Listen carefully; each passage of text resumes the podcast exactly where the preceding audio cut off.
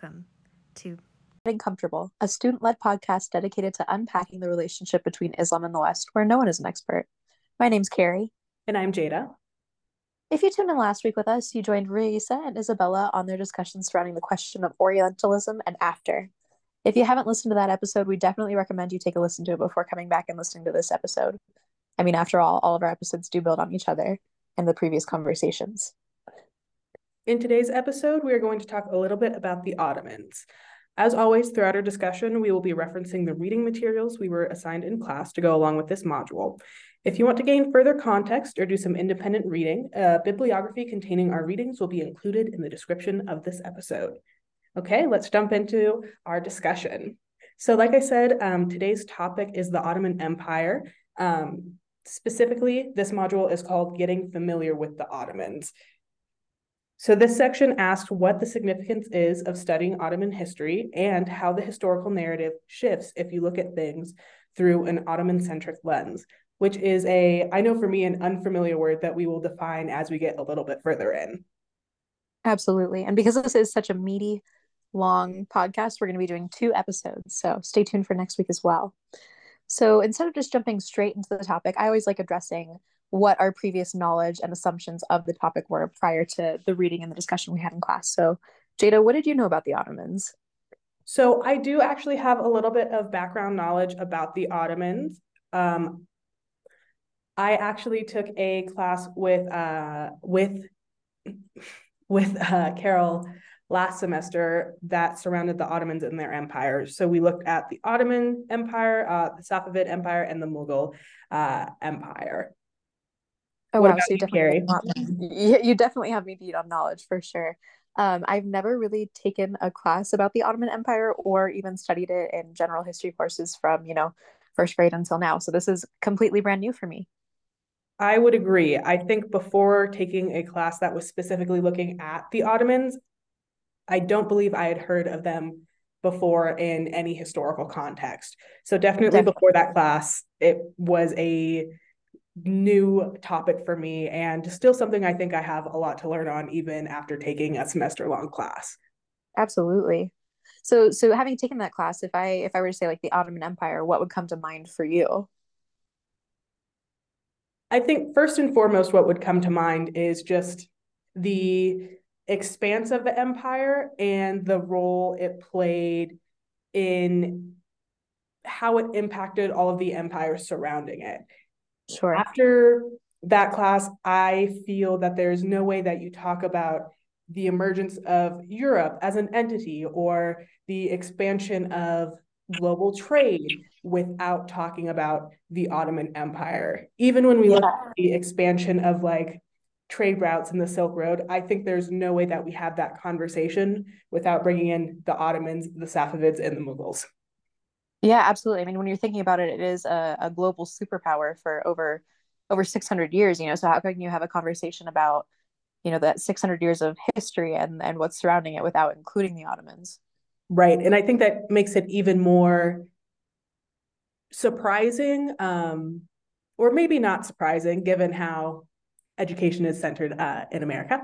Uh, it makes it even more shocking that for so long there has been a conversation about the rise of trade and various empires without even touching on the Ottoman Empire.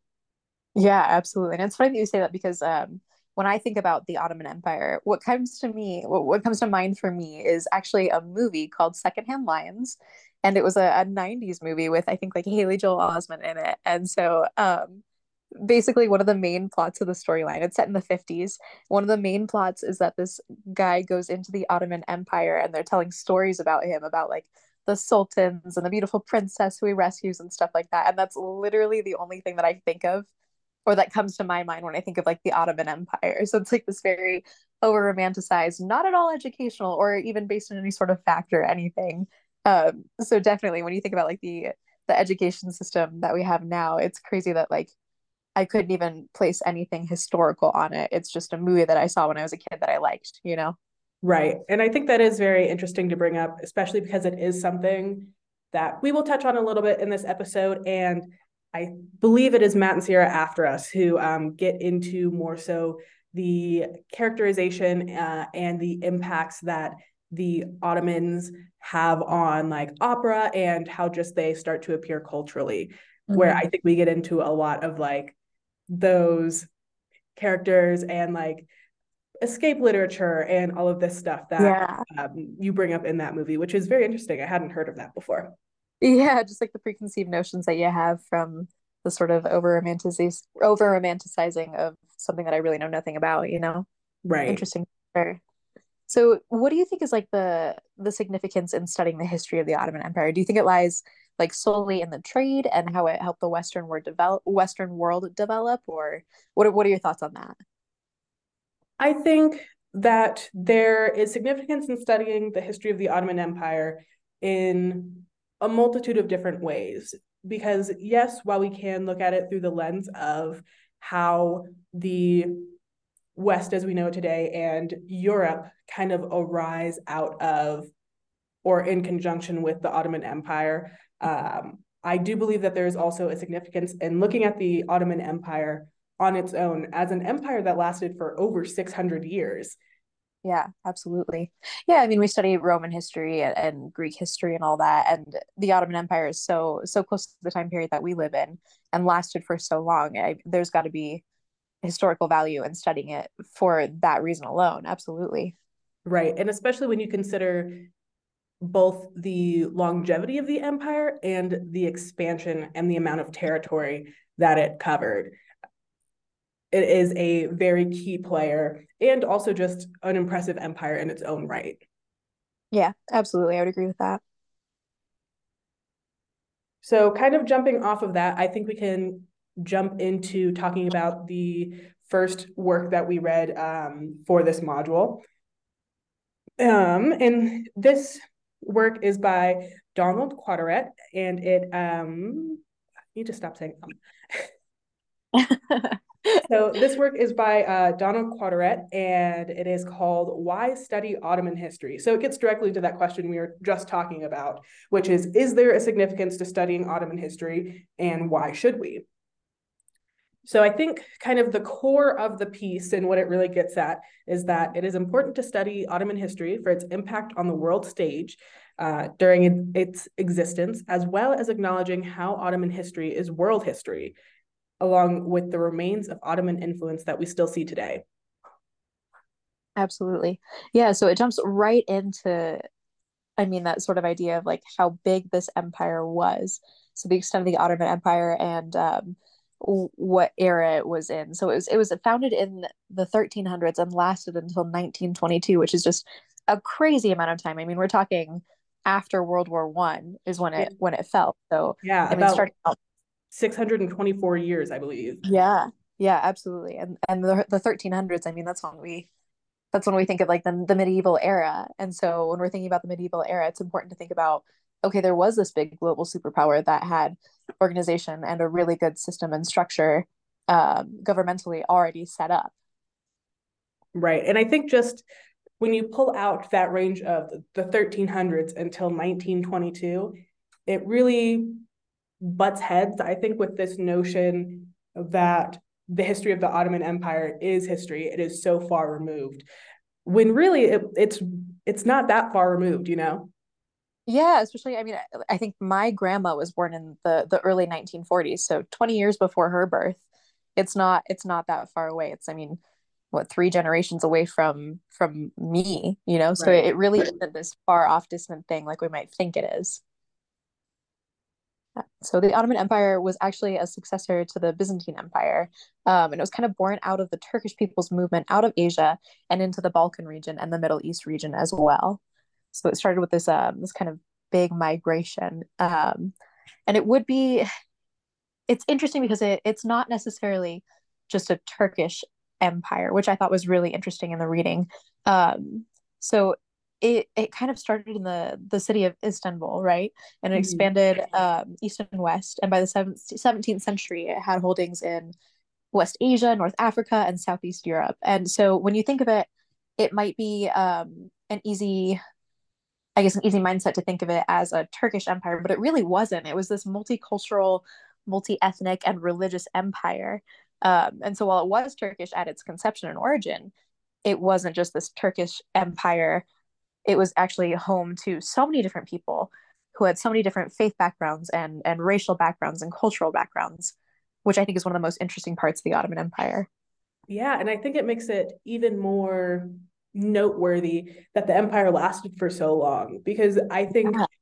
there is such an ability for an empire to fall apart even when it is based in one group with a, you know, common set of beliefs or values. So to have this empire that as you said is multicultural, multi-ethnic and multi-confessional or multi-religious and have it last for 600 years and mm-hmm. be pretty successful, you know, not just exist but thrive is really impressive.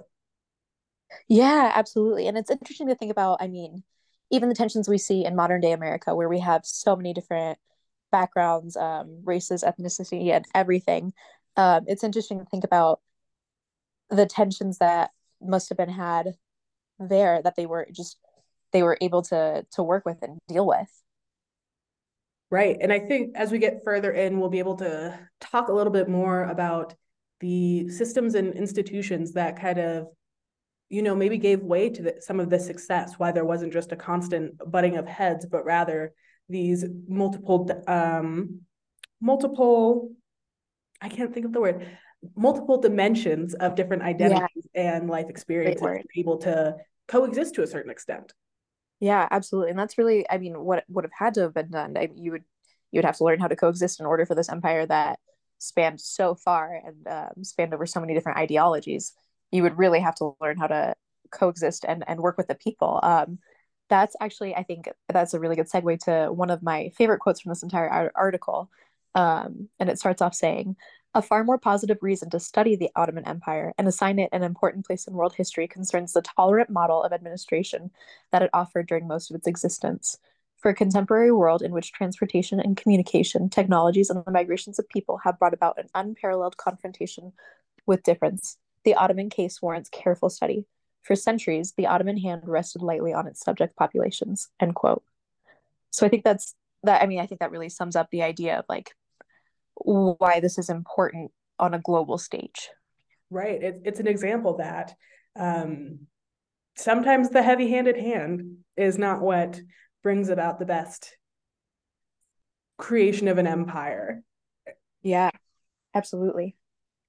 Yeah. Um, a quote that I really like that I think pulls out the importance of the Ottoman uh, Empire on the world stage is that it said on page three that throughout nearly all of its 600 year history, the Ottoman state was as much a part of the European political order as were its French or Habsburg rivals.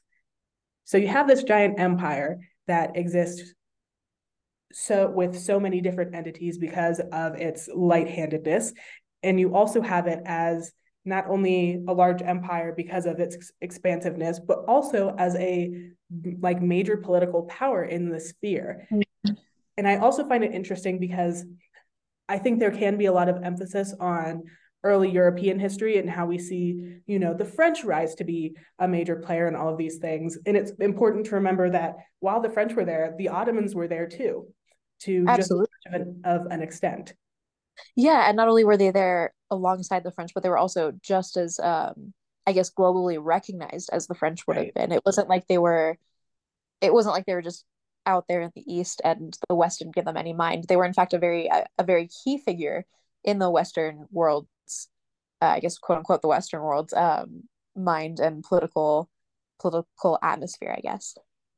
Yeah, and I think it means I think from a contemporary standpoint, it can be easy to downplay what it would mean to be globally recognized in a time where, you know, you're not instantly sharing and hearing all of these things. So to, you know, exist in a world where communication is not what it is today and be globally recognized, that's incredible. Yeah, absolutely. Just the the impact that they would have had to have to have been so well recognized. Absolutely. That's very interesting to think about. Yeah. So another point that this article makes. So we talked a little bit about how the expansiveness of the Ottoman Empire, but Quataert also hits on the importance of studying Ottoman history not because only because of the expansiveness of it, but because Ottoman history becomes world history. Mm-hmm. So Yeah, as I pre- go ahead. uh, so as we previously said, in the 16th century, the Ottomans are sharing the world stage with Elizabethan England, Habsburg Spain, and the Holy Ro- Roman Empire. And that with the Safavid state in what is now modern day Iran and the Mughal Empire in India, these uh, along with the Ottoman Empire, these three empires exist as a major economic and political global power and take up the geopolitical position at the crossroads of the Asian, European, and African continents. Continent. Yeah. I suppose that's a that's kind of a I guess an interesting way to think of it because they really were the transition from what would have been considered the Western world to the Eastern world just by their their location being um, taking up uh, some of the Eastern Europe areas as well as into Asia and Africa. So they really were at this um, this geographical location where they were kind of the bridge between what would have been two worlds at the time, Yeah, you it of really just hits on there is no way to talk about the forming entity that is Europe. And there's no way to talk about any of this without talking about the Ottoman Empire and, you know, the Safavid and Mughal Empire, because they are right in the middle of it. There's no way they all influence each other. Yeah, definitely building on each other and uh, opening up the trade between these two continents, I guess. Yeah. Super. And from there, I think we can get more into the cultural impact that the Ottomans had, you know, since we're touching on just based off of their position in the world, they have to interact with other empires. Yeah, absolutely. I mean, this is a time when trade is really starting to thrive and, and flourish and become really global. Um, and the Ottomans, they weren't just uh they weren't just um I guess a quiet part of that. They were they were huge. I mean, they brought they brought coffee to the Western world and um things like that. And I mean, you always think of like Holland with the tulips, but that actually came from the the Ottoman Empire as well as um inoculation to smallpox in the Western European and American world. So they weren't just um they weren't just like the the quiet entity. They were really big active players in global trading that brought a lot of different things to to Western European lives. Yeah, and in a, a really big way, I think, you know, the article specifically mentions, you know, like as you did, that the Ottomans are responsible for bringing coffee and tulips and the smallpox ino- inox- inoculation. Ooh, that's a difficult word, which I think can be thought of as like, oh, minor things. And as you said, like, I would say most of these things today, we, when you think of coffee, you're not immediately thinking of the Ottoman Empire or tulips, like you mentioned you might think of Holland and not the Ottoman Empire. So they're little things that have kind of fallen into the wayside, but and especially like the smallpox inoculation. Where would we be without that being brought in, you know? So it's huge. incredible that these what can be thought of as small things actually very much impacted so much of life. Yeah, absolutely. Especially being in coffee. I mean, it's like you say in our notes, it's it, the Ottomans really impacted daily life. It wasn't just um, you know, the trading for the rich, you know, it wasn't the rich people got to have the Ottoman supplies. It was a lot of people different a lot of different people benefited from the Ottomans specifically. Yeah, you also have the Ottomans making a big impact on music, both in their time and also in how we understand um, and experience music today. So the Yeah. Ottomans did have the Janissary military band that had a, a lot of elements of percussion that we see in our modern day percussion section. Uh, and if that little tidbit piqued your interest, I recommend listening to. We will have an episode about the Ottoman uh, Mehter band and its lasting impacts um, on our episode that'll be titled "The Ottoman Mehter Harem Escape Literature" and Wolfgang Amadeus Mozart with Sierra and Matt. Yeah, definitely, which is so interesting to think that like Mozart, I mean, he's the, the face of classical music, right? And Right. in fact, was really so heavily influenced by this this Janissary military band and the Ottoman Empire in general. Like, how interesting is it that that was sort of like a muse of his, you know? Right. And I think that it is one of my favorite things about studying history is how often that you find, you know, as you mentioned, when people music think of music, you think of Mozart, Mozart as kind of like the starting point for a lot of things. But sure. then you encounter other things that are like, no, there are systems and practices that existed before this person. And there had to be systems upon systems to support, you know, what we now know as music. And I yeah. always think that's really interesting to look at. Yeah, I mean it just it speaks to the to the global nature and global influences that we all have on each other and the interconnectedness of history in general, right. not just this specific time period, but I mean Mozart I would argue like changed I mean this isn't really our episode, but Mozart I would argue changed the face of music and that all stemmed from something that wasn't necessarily himself. So it is just also interconnected and it goes to speak that like we can't just erase one part of history um because then we just we erase the the origins of what we see today. Right. Nothing exists in its own bubble. Nothing exists without being impacted by what came before it or even what came out at the same time. Yeah absolutely. I mean even like there was this idea of turkomania um, where people were so into the idea of turkish fashion that it showed up in 18th century europe. It made such a big a big hit i guess. Yeah, yeah all interconnected. And unfortunately, out of that, like the rise of Turkomania, you do have the rise of this uh, caricature of the quote unquote Turk uh, that you start to, you do start to see more in cultural aspects. So the character caricature, oh my goodness, the caricature of Turk uh, has portrays the Turk as either like a buffoon speaking gibberish, and you see that in the bourgeois gentle, gentleman. Or you also have the view of the lustful Turk, where you see um, Turkish people as exoticized and eroticized, which I think feeds into again uh, what will be talked about in a later episode the rise of like harem escape literature and things like that yeah absolutely wild that it made it into like the the Harlequin novels of the time of like the idea of the the the Turk who just is is so sensualized. It's right. it's crazy about that becoming such a, a a big thing that people fed into and helped, I guess, uh, helped build up. And so they were at the same time um, exploiting these people, um, at least mentally, and also benefiting from them culturally. Right, exactly.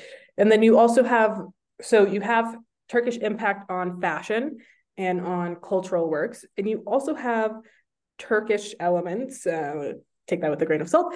Arising in interior design. So you have the rise of oriental carpets and the the idea of in your house you'd have like a turkish corner where you'd have like overstuffed chairs and tassels and again the aforementioned oriental carpet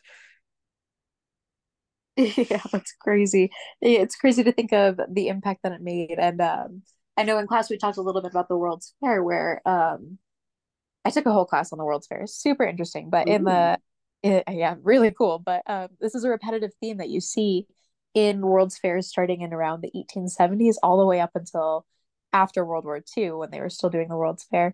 Um, you see this idea of like displaying our culture, except it was always a very there was always a very heavy spin on it to what the people who were buying the tickets to the World's Fair wanted to see. So they didn't necessarily right. want the real idea of what a Turkish person was like, and instead they probably did want to see more of the the caricature of what the Turk is. Right. And so they sensationalized version. Yes, exactly. So they had the sensationalized version that did feature interior design from the Turks and the idea of like the lustful Turkish dancers and stuff like that, belly dancers, you know, things like that they really fed into this belief in the World's Fair and it helped um, kind of propagate that idea um, while still creating a market, I guess, out of the idea of Turkish people. Right. Yeah, I think this really uh, it kind of goes along to show the Europeans' mindset of the Ottomans because even um, even early on before the the 18th century, the Europeans' view of the Ottomans was really complex and it was changing um, for example, they often use like the Ottomans as an example of discipline. Like Machiavelli, he writes about it and he praises them in his writings for being so orderly and disciplined. But this wasn't always the European mindset. It was um, I mean, it was a, a relationship that lasted 600 years. It was bound to change in the way they, they viewed them. Right. Um, so Europeans, while sometimes they did praise them for their discipline, they would often um, define the Ottomans in contrast to themselves, right? So while while Europeans were civilized, the Ottomans were naturally uncivilized because they were other. The Europeans were merciful and the Ottomans were cruel and barbaric instead. So I think um, the Europeans were able to get really a, a better sense of I guess, unity or a sense of knowing themselves by being the opposite of what they were able to describe the Ottoman Empire as. Yeah, and I think you definitely do see the impact of the and I don't even know if it's a uniquely Euro- European concept, but I think a lot when you look at like when Europeans came to America, you do see the same rhetoric of focusing in on what makes Europeans or the early Americans different from the indigenous people of, you know, America. Where then if if Europeans are civilized, then everyone else must be uncivilized. If Absolutely. they are the epitome of mercy, then the others must be barbaric and cruel. And you just have that notion of you are we are everything you could never be yeah, absolutely. Which gets into really harmful rhetoric and really harmful territory. Yeah, it's the idea of being able to to other, you know, um, being able right. to make something other that you are not, and being able to at the same time uh, inflate your sense of self because you are not the other, because you are not what they are. Yeah, it's interesting to see. Um, also, the European view of the Ottomans kind of conflated with religious movements of the different time periods. So like in the in the Reformation era of Europe, we see the Ottomans described as like the scourge of the earth. Um, but when the Anabaptist movement was getting really big in Europe, um, they went so far as to describe the Ottomans as like harbingers of um, the end times and harbingers of like global disaster. Um, and even the Catholics, they had their own view um, during the end of the Reformation period, where they believed that the Ottoman Empire was um, punishment for Luther's widespread success as a reformer, which is wild. I mean, yeah, it, that's it a lot. it's a lot, right? It's a lot to unpack in that one little tiny idea, but it, it makes sense if you think about um, religious zeal, which was so heavy in Europe at that time period. I mean, you have these these uh, national religions, and um, the church is really heavily running the the the state, whereas that might not have been that whereas that wasn't the case for the Ottoman Empire. Um, right. So it was much easier, I think, to have that that hive mentality of um, of othering, like we were just discussing. So having the hive mentality from religious zeal um, that led to this sort of idea of they are other, and therefore we can, I guess, persecute them in the way that we think of them. Right. Yeah, and I think the discussion around the role of religion in the establishment and construction and foundation of an empire brings us to a really good point to introduce the next work that we read because I think this will kind of bring us into that earlier word that we briefly briefly mentioned which is Ottoman centrism. Yeah, absolutely. And this piece is a work by Daniel Goffman that's entitled Ottoman centrism and the West. So um, earlier in this episode, that we when we mentioned that word Ottoman centrism, um, we really dive into Goffman's work to discuss that. Um, so his main work focuses on the ways that the legacy of an empire is portrayed and is impacted by who is telling the story and the lens through which it is observed. Um, and obviously, the lens that we're observing it through is the the Western mindset, um, which is what this piece really talks about. So the idea of Ottoman centrism, um, or I guess the definition of it would be it's an ideological shift that centers the Ottoman Empire. So seeing the Ottoman Empire, or I'm sorry, seeing the center of the world as Istanbul instead of Paris, which is what we are kind of used to, especially in the education system that we have. So we see the center of the world as Istanbul, which is an empire of rebirth, and seeing the empire as a haven for those who are escaping the religiously intolerant Europe instead of it being you know the, the violent east. Right. Had you encountered the word ottoman centrism ever before? No this is totally new for me. Okay. Yeah i think it's it's really interesting and really what this whole piece hits on is really how ideas change when you just do that little work of shifting your perspective. So we talked a little bit earlier about how the Ottoman Empire can be thought of as being multi-ethnic, polyglot, and multi-religious. And I think that gets into kind of what you hit on at that last little bit, which is instead of seeing the Ottoman Empire as its as a possible place for religious persecution or as a purely um, Islamic empire. You can see it instead as a haven for those escaping what is, you know, Europe is very well known as being very religiously intolerant. I mean, think of the very reason why you had, you know, the pilgrims coming to America. It was to escape yeah. religious persecution. Absolutely. Yeah, the Ottoman Empire was just the the the precursor to that, I guess, the precursor to where people were able to go when they didn't want to be in that sort of um, religiously persecuted area. Absolutely. Yeah, and Goffman asks us to think of, and he says this on page eight, the Ottoman Empire as a, an amalgam of many cultures and traditions, which I think offers you that space for more freedom. Yeah, for sure. And it is interesting to think about. So um, the the three main religions that we see in the Ottoman Empire were Christianity, Islam, and Judaism. And the reason why is because they were all people of the book. So they were mm-hmm. all people this common origin of Abraham. So they're Abrahamic the I think that's how you say it, right? Abrahamic religions. I believe so, yes. That sounds right to me. Uh, but yeah, so they were all of this common denominator, and therefore they were all allowed to live peacefully within this political um, and geopolitical sphere. Which I think, in a way, ties back to when you were talking about how the European view of the Ottomans was always changing and that a lot of it was defined by how the Europeans saw themselves as fundamentally different from the Ottomans. So you have yeah. the emphasis in difference, whereas I feel that in the in looking at the religions that were in the Ottoman Empire, you see more of an emphasis on similarity. Like as you were mentioning, they are all religions of the book, all Abrahamic religions. Mm-hmm. Yeah, absolutely. And I do think it's interesting to think um, I, I believe, and I could be wrong on this, but I believe the primary source of Christianity, Christianity in the Ottoman Empire would have been Orthodoxy, which is very different than what we see um, in Europe at the time, who had already strayed away from Orthodoxy. In um, 1034, they had the the split between the Catholic Church of the East and the West, where we see Orthodoxy versus um, what more commonly becomes known as the Latin, right? So even even in Christianity, there's still that that sort of difference right. between the idea or I guess the Ottoman, what was typical of Ottoman Christianity versus um, Western European Christianity, but still it was allowed to to thrive in this same area because they had that commonality, like you were saying.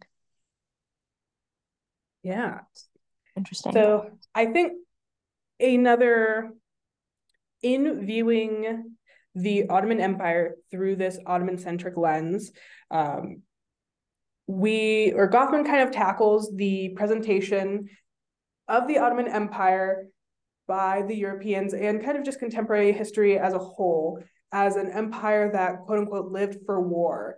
Uh, and kind of he pushes back on that and emphasizes how that can be incredibly hypocritical when out of Europe you have the same thing of empires living for war. And you even have works like uh, Shakespeare's Henry V, where King Henry goes on this whole journey of realizing what it means to be a king, what it means to be a, an Englishman, what it means to be a good man through the vehicle of war. Yeah, absolutely. Yeah, like it, it is really hypocritical and I guess kind of ironic that they see the Ottomans as over militarized. But I mean, was really Europe at the time any different? I mean, was Europe not very heavily militarized? Right. Isn't that the character of any empire that is seeking expansion? Yeah, absolutely. And I mean, you see the Crusades and stuff, and and all of this heavy militarization and and, and this uh this emphasis on on being kingly through through having strong armies. It, it's crazy to think that they would take this one idea and apply it to someone else, but not see that in its own sense. I guess. Yeah. When you point one finger at a mirror, you got two pointing back. Yeah. Isn't that how it goes? that sounds right to me. it's something along those lines. but yeah, Absolutely. so you have this painting of the Ottoman Empire as living for war. So it starts kind of getting into that more I think language and how you speak about anything is very important. So when you talk about an empire as living for war, I think you were opening the door to use a lot more violent language. And I think we see that a lot in how expansion is talked about. So sure. kind of painting the history of the empire of the Ottoman Empire in such a way does give rise to placing the Ottomans in that category of other when it's they live for war, but when we when we define ourselves through war, it is something that is good. It is how we define ourselves, but it's not cool when anyone else does it. yeah, absolutely. The sense that, that European wars were righteous, right, however, right. were unjustified. Yeah. And I think it also aids in seeing like the Ottomans and their practice of faith as a demonic religion and their practices as just savage nomadic ways. Because before settling down um, and creating their empire the ottomans were a nomadic people and it was a huge shift for them to become stationary. But you know in, when you're looking to define by differences and you're in, immediately introducing that more violent language mm-hmm. there is, it aids in that painting as drastically other. For sure yeah, absolutely. Yeah, super, super interesting. Um, it it kind of I would imagine gave rise to the idea that that Islam is is violent when the Ottoman Empire again wasn't strictly Islamic. Um, right. Yeah, yeah. It's easy to to think of like Islam as a as a violent religion when that notion has been painted across history textbooks that we've been reading our entire lives for sure.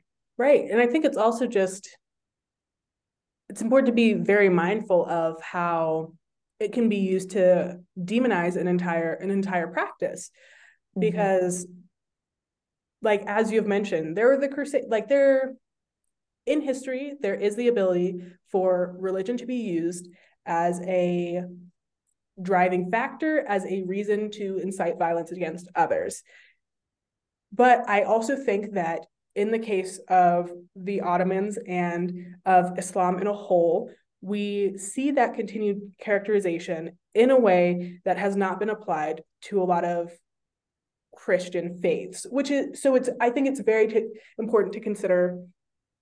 You know, we're talking about why studying Ottoman history is important, but it's also important to consider how we study Ottoman history because it's one thing to present the Ottoman Empire as you know, savage and as barbaric and over militarized. But it's also important to consider how that affects our contemporary mindset of the Ottoman Empire and the religions practiced within it. Yeah, absolutely. And I mean, you pointed out this fantastic quote. You you have it written down your notes saying, um, implicit in this fixation on divergence, othering, is an assumption is an assumption of inferiority of uncivilized savagery. So again, I mean, Goffman really tells us to to bring to mind that if we're if we're fixating on what the idea of other is, it's easy to to let it become um let it let, gosh, I'm trying to figure out how to say it. So it's easy let to it let it spiral.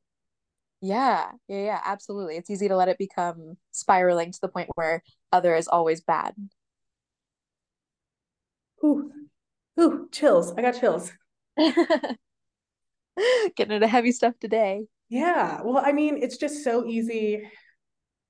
I think it is very important for you and I, as people who study history, and also just for everyone as a whole, to be reminded of the power and responsibility that you, and I'm using like the collective that you have when engaging with the history of anything and when talking about it and just in how we think about it because it is these little perpetuations that then snowball into these greater effects. So i think just kind of talking about all of this is so important because although it may seem like oh it's kind of like a little conversation it's forgettable or however you want to think about it, it is our responsibility as students, as people who maybe want to go into education. And I think just as people to keep in mind the responsibility that we have to really engage with and think about how we are learning about things. And that's yeah, my view on it. yeah, for sure. I mean, the lens in which we which we view things is so important. I mean, that's I think what is so interesting about this Goffman article that he asks us to change um, to change our own lens through which we see it or our own view through which we see the Ottoman Empire. So instead of seeing it as plundering, what they were doing was really just laying a foundation for an empire. Instead of seeing it as, you know, savage, what they were doing was being a, a global superpower, just like any other empire of the time would have done. So it's it's important to think of it not just as what it's been presented as, but what it probably in actuality is. And it it really was. It was multi ethnic. It was polyglot, and it was multi confessional um, which is a word used by Carol, our teacher, um, professor, I guess. All due respect. Um, uh, multi confessional meaning power sharing arrangement between people of different faiths. So it wasn't just it wasn't just one creed or background. It really it really was all inclusive and all immersive. So it's important to call that to mind instead of the like you were saying the stereotypes that we might have had from it, um, because it is so important as people in education and academia to lend credit lend the credit where the credit is due. Exactly. And i think in talking about how we're viewing things in our responsibility as students and as educators and just as people in general we can kind of jump into our last piece which i really liked in this module we did two readings and then we also watched an um, uh, documentary. I was going to say an empire. That's not what that's called. It was a documentary called Islam Empire of Faith. and we watched the third part of that documentary called The Ottomans, and it is a documentary put together by PBS. And we did have the opportunity to watch this in class, which I think led to a very powerful discussion. Yeah, absolutely. I mean, it, it was a, I don't want to say necessarily a heavy class, but this is a heavy topic that I think it was uh, I think it was very beneficial to to watch this documentary and get something that was a little bit more. I mean, these articles were very heavy to me, so it was a little bit more di- digestible, I guess. Yeah, and I think it's just always fun to in or beneficial to engage in different ways because when you have like I don't know about you, but I'm in so many classes that are like, yep, do these like 50 pages of reading. So sometimes oh my gosh, like, yeah. I'm going to do my little reading and watch a little video as a treat. yeah, exactly. oh, that's so funny. It definitely does feel like a treat. You're right.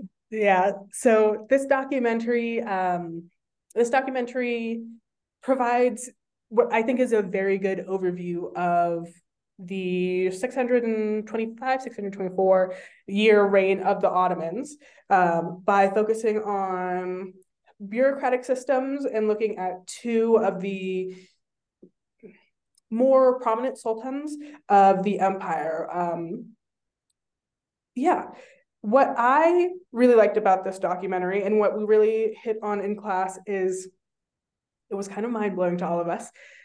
But this documentary had kind of a neutral tone. Yeah. Yeah, it was definitely one of the the I guess one of the first pieces of media I've seen that was not um heavily leaning one side or the other. Yeah, it was very neutral for sure. Yeah, and one of the um, I, one of the interesting comments that I think we heard when talking about the documentary was that there was an opinion that oh maybe this was too flattering to the Ottomans, which is kind of eye opening in that it has become our expectation that any documentary or thing like that has to explicitly pass judgment rather than just presenting things as, hey, this is what it was. For sure. Yeah, our mind automatically drifts to, well, was this real? Because we we have that sort of a uh, that mindset of uh almost immediately wanting to discredit something favoring the Ottomans. So that even if something isn't favoring the Ottomans, we might take it that way because of our our biases. Right. Yeah. So I think I like this documentary a lot because it does it starts with the expansion of the Ottomans into the West as they transition from being a nomadic group into a stationary group and start laying the foundation of foundations of empire.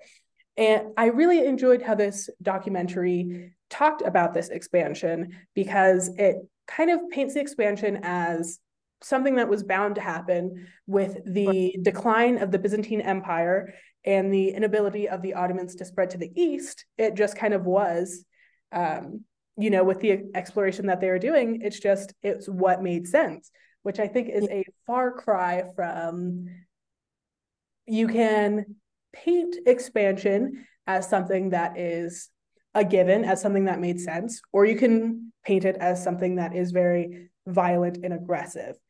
And sure. I feel like in my experience, often the favorable light is lens is lended to European expansion versus yeah. the expansion of, of other empires. And I think that gets into, you know, how how we view them. So I thought it was really interesting that that flattering lens was um, put on the Ottoman expansion. Yeah, I mean, even when you think about it, like the idea of manifest destiny in American culture specifically, I mean, it's it's bound to happen. It's yeah, absolutely. Like you're saying, it's um, it's interesting that we're able to so easily lend that sort of mindset towards European or American interest, um, whereas not necessarily being able to do that to what could have been considered a threat to Europe in the Ottoman Empire. Right. Which, by the way, just hitting on Manifest Destiny, I remember exactly the moment when I realized that Manifest Destiny was a very nice way of saying, hey, uh, the Americans murdered a whole bunch of people to free up land to move into. And I was like, oh, wow, that's a very nice word for what this actually was. Yeah, there you go, right? Easier to say that than like, oh, it was meant to be. Um, whole lot of murder happened. Yeah, genocide. Super, super interesting. Well, off of that, um, the documentary does focus on three institutions that kind of supported the the establishment and the continuation of the Ottoman Empire. So the three institutions that it really hits on, um, and that we'll kind of touch on briefly here, but I believe further episodes will get deeper into, is right. the institution of fratricide, which is um, the killing of one's brother, in this context, it was specifically the killings of one's brother in order for the ascendancy to the position of sultan to be uncontested. Mm. Um, so this is an empire that is going off of what's the word for that? Dynastic rule. Yeah, that's yeah. right. Um, so you do have that in order to secure the legacy of the institution. Um, and then the second institution that it really touches on very briefly in the documentary um, is the institution of the harem, which um, Carol provided us more context for and kind of defined as a site of reproduction politics where you have female power orchestrated and operated by the uh, sultan's mother and fate and the favorite of the harem. For sure. And it was nice to see this in not unnecessarily over sexualized sort of way that that we've been presented before because it it was really uh, very important in the Ottoman Empire and not necessarily for the reasons you might think it'd be for sure. Right, right. Um, and then the third institution that is brought up is the institution of the Devshirme, which the Devshirme is an institution in which um, Christian children from the region of the Balkans um, were taken and converted to Islam um, and would in this process, they'd be given an education and later became um, janissaries and viziers. So janissaries, they became a part of the military, and uh, viziers, they became um, part of the group that would like advise the sultan. And so they can be described as servants to the sultan. And it is a system that kind of it inst- it secures allegiance. Um, yeah, super brilliant way of doing that for sure. Right. And in talking about these three institutions, there are a lot of contemporary feelings that can be placed on these. Obviously, going to come out and say it kidnapping children, not great. Uh, yeah. Forced conversion, also not great. right. Not cool. That's to put it very lightly. I'm trying to keep this a little bit lighthearted. Uh, a little bit uh, light. But I think the documentary does a very good job of presenting these institutions and not passing judgment on them by contemporary standards. Rather, they just present them as ways of understanding the empire and how it, it succeeded. they're not these are not they're not passing judgment they are just stating these as hey this is what happened yeah absolutely and and to be fair things like that are a common thing that we see in in a lot of um, religious religiously dominated empires um, especially the spanish and um, the british you see it you know the, the convert or die mentality right? Right. So it, it isn't something that's necessarily new. Even to the time period the ottomans were reigning it wasn't it wasn't something new. Um, but it was something that they did use to their advantage whether it was just or unjust. Right. And you do have this institution as, you know, it's a way for children to be educated and it gives you like a secured career. So I just like that this, I think this documentary did a very good job of just saying, hey, these are the facts and they are what yeah. they are. Yep, this is how it worked. Yep, absolutely. The other thing I think the documentary hit on very well was the systems of bureaucratic management that the Ottoman Empire had in place. And I think management is a very important word here. Yeah, absolutely. Yeah, and I mean it it talks about how specifically um, the regional practices of the area were they weren't just um, cast aside and and and um, forbidden or anything. They were instead um, they they were continued. So they allowed people to while they were under new authority, I guess they allowed them to still have the sense of security in what they were currently doing. Right. Yeah. And I think that also gets into, as we've mentioned many times, that this was a multi religious empire. Yep. And I think that form of management rather than new implementation uh, kind of speaks to why that was allowed to happen, like why these multiple religions were allowed to exist within the same empire. Because while there were certain practices like taxation and things like that, that were levied against people of different religions. Mostly it was, hey, you can continue doing your thing. We're not going to strike you down for it. But there will be additional additional factors, additional things in there.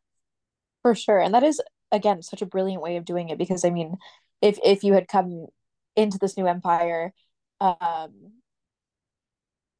if you i guess when you served by this empire and become part of their territory and, and you were told you could no longer have your religious practices, there would have been a whole lot more pushback than what we see towards the Ottoman Empire and their expansion. Right. Um, yeah, so they were really doing it as peaceful as they were able to do it, um, allowing people to still worship, um, and allowing them to to not lose their sense of religious or cultural identity in that. That I think was was very a very key factor to to why the Ottoman Empire was so success, successful again. Exactly. And you also see the importance of titles and how you legitimize yourself as a ruler and as an empire. So we did kind of mention that the Ottomans are kind of positioned as successors to the Byzantine Empire. They come in at the decline of the empire and are able to expand into into what into the territory that was once held by um, the Byzantine Empire. And you also see with that the collection of titles to go along with that. So you see rulers take on, they have been known as sultans, but they are also now styling themselves as Caesars, which comes from the Byzantine Empire. Um, and also the use of the title King of Kings, uh, which showcases not only the expansiveness of the empire, but that this one ruler is the king of all of the kings. He is everything of this whole region.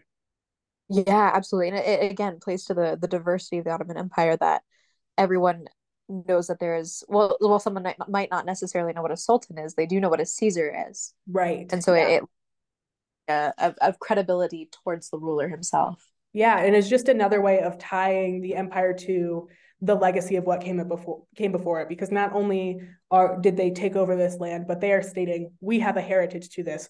I am the caesar. I am tied to this legacy. Interesting. Yeah that's a really interesting way of putting it for sure.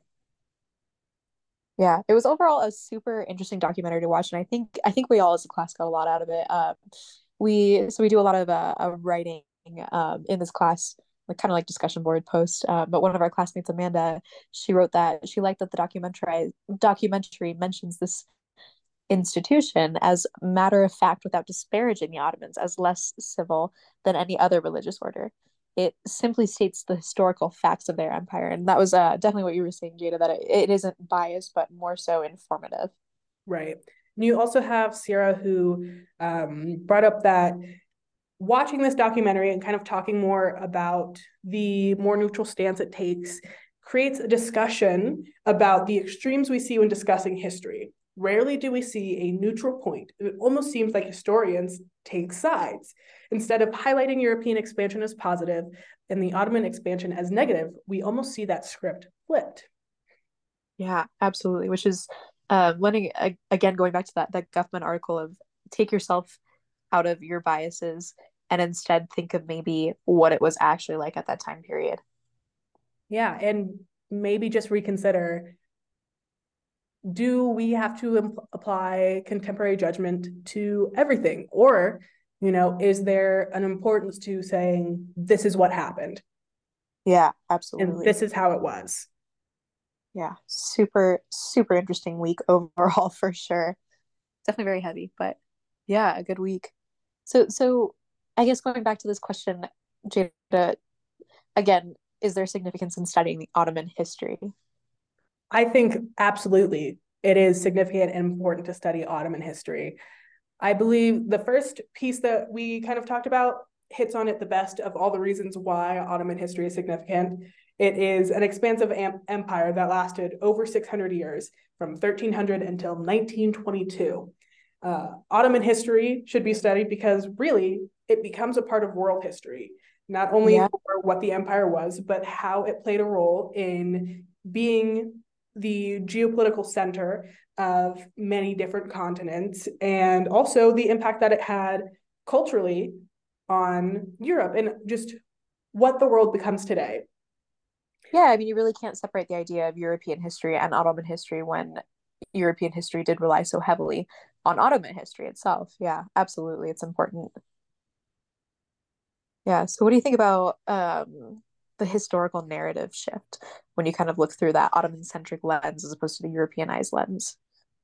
Yeah, what really struck me when we started talking about Ottoman centrism is just how much, well, really, shifting that little shifting of the lens kind of struck me because it is something that afterwards when you read the works where it's laying out why you would do this and you kind of see it's kind of not that difficult to try and see it from another perspective and see how much and then it is shocking how much things change based off of that little shift so it makes me wonder like what else in my life in what I have studied is different if I would simply change the way I was looking at it or just change yeah. the language that was used to talk about it. Yeah, it becomes, I think Ottoman history becomes a whole lot less complicated, and you're not thinking of it as like, oh, this violent expansion throughout Eastern Europe. Instead, it's like, oh, they were building an empire, and this is what people did to build an empire. This right. is how specifically did it. I think it, it, it demystifies it a lot, in my opinion, personally. Yeah. But yeah, absolutely. It makes it, I think, just a lot more digestible when you think of it as that sort of that sort of expansion that that while other people were doing the same thing this is how the ottomans did it a little bit differently but again same idea different place it's important to think of in its own right that it was um gosh i'm trying to figure out how to say this it's important to see it in its own right as what they were as opposed to what other people saw them as i guess Exactly. Yeah. No, I think he I think he phrased it very well.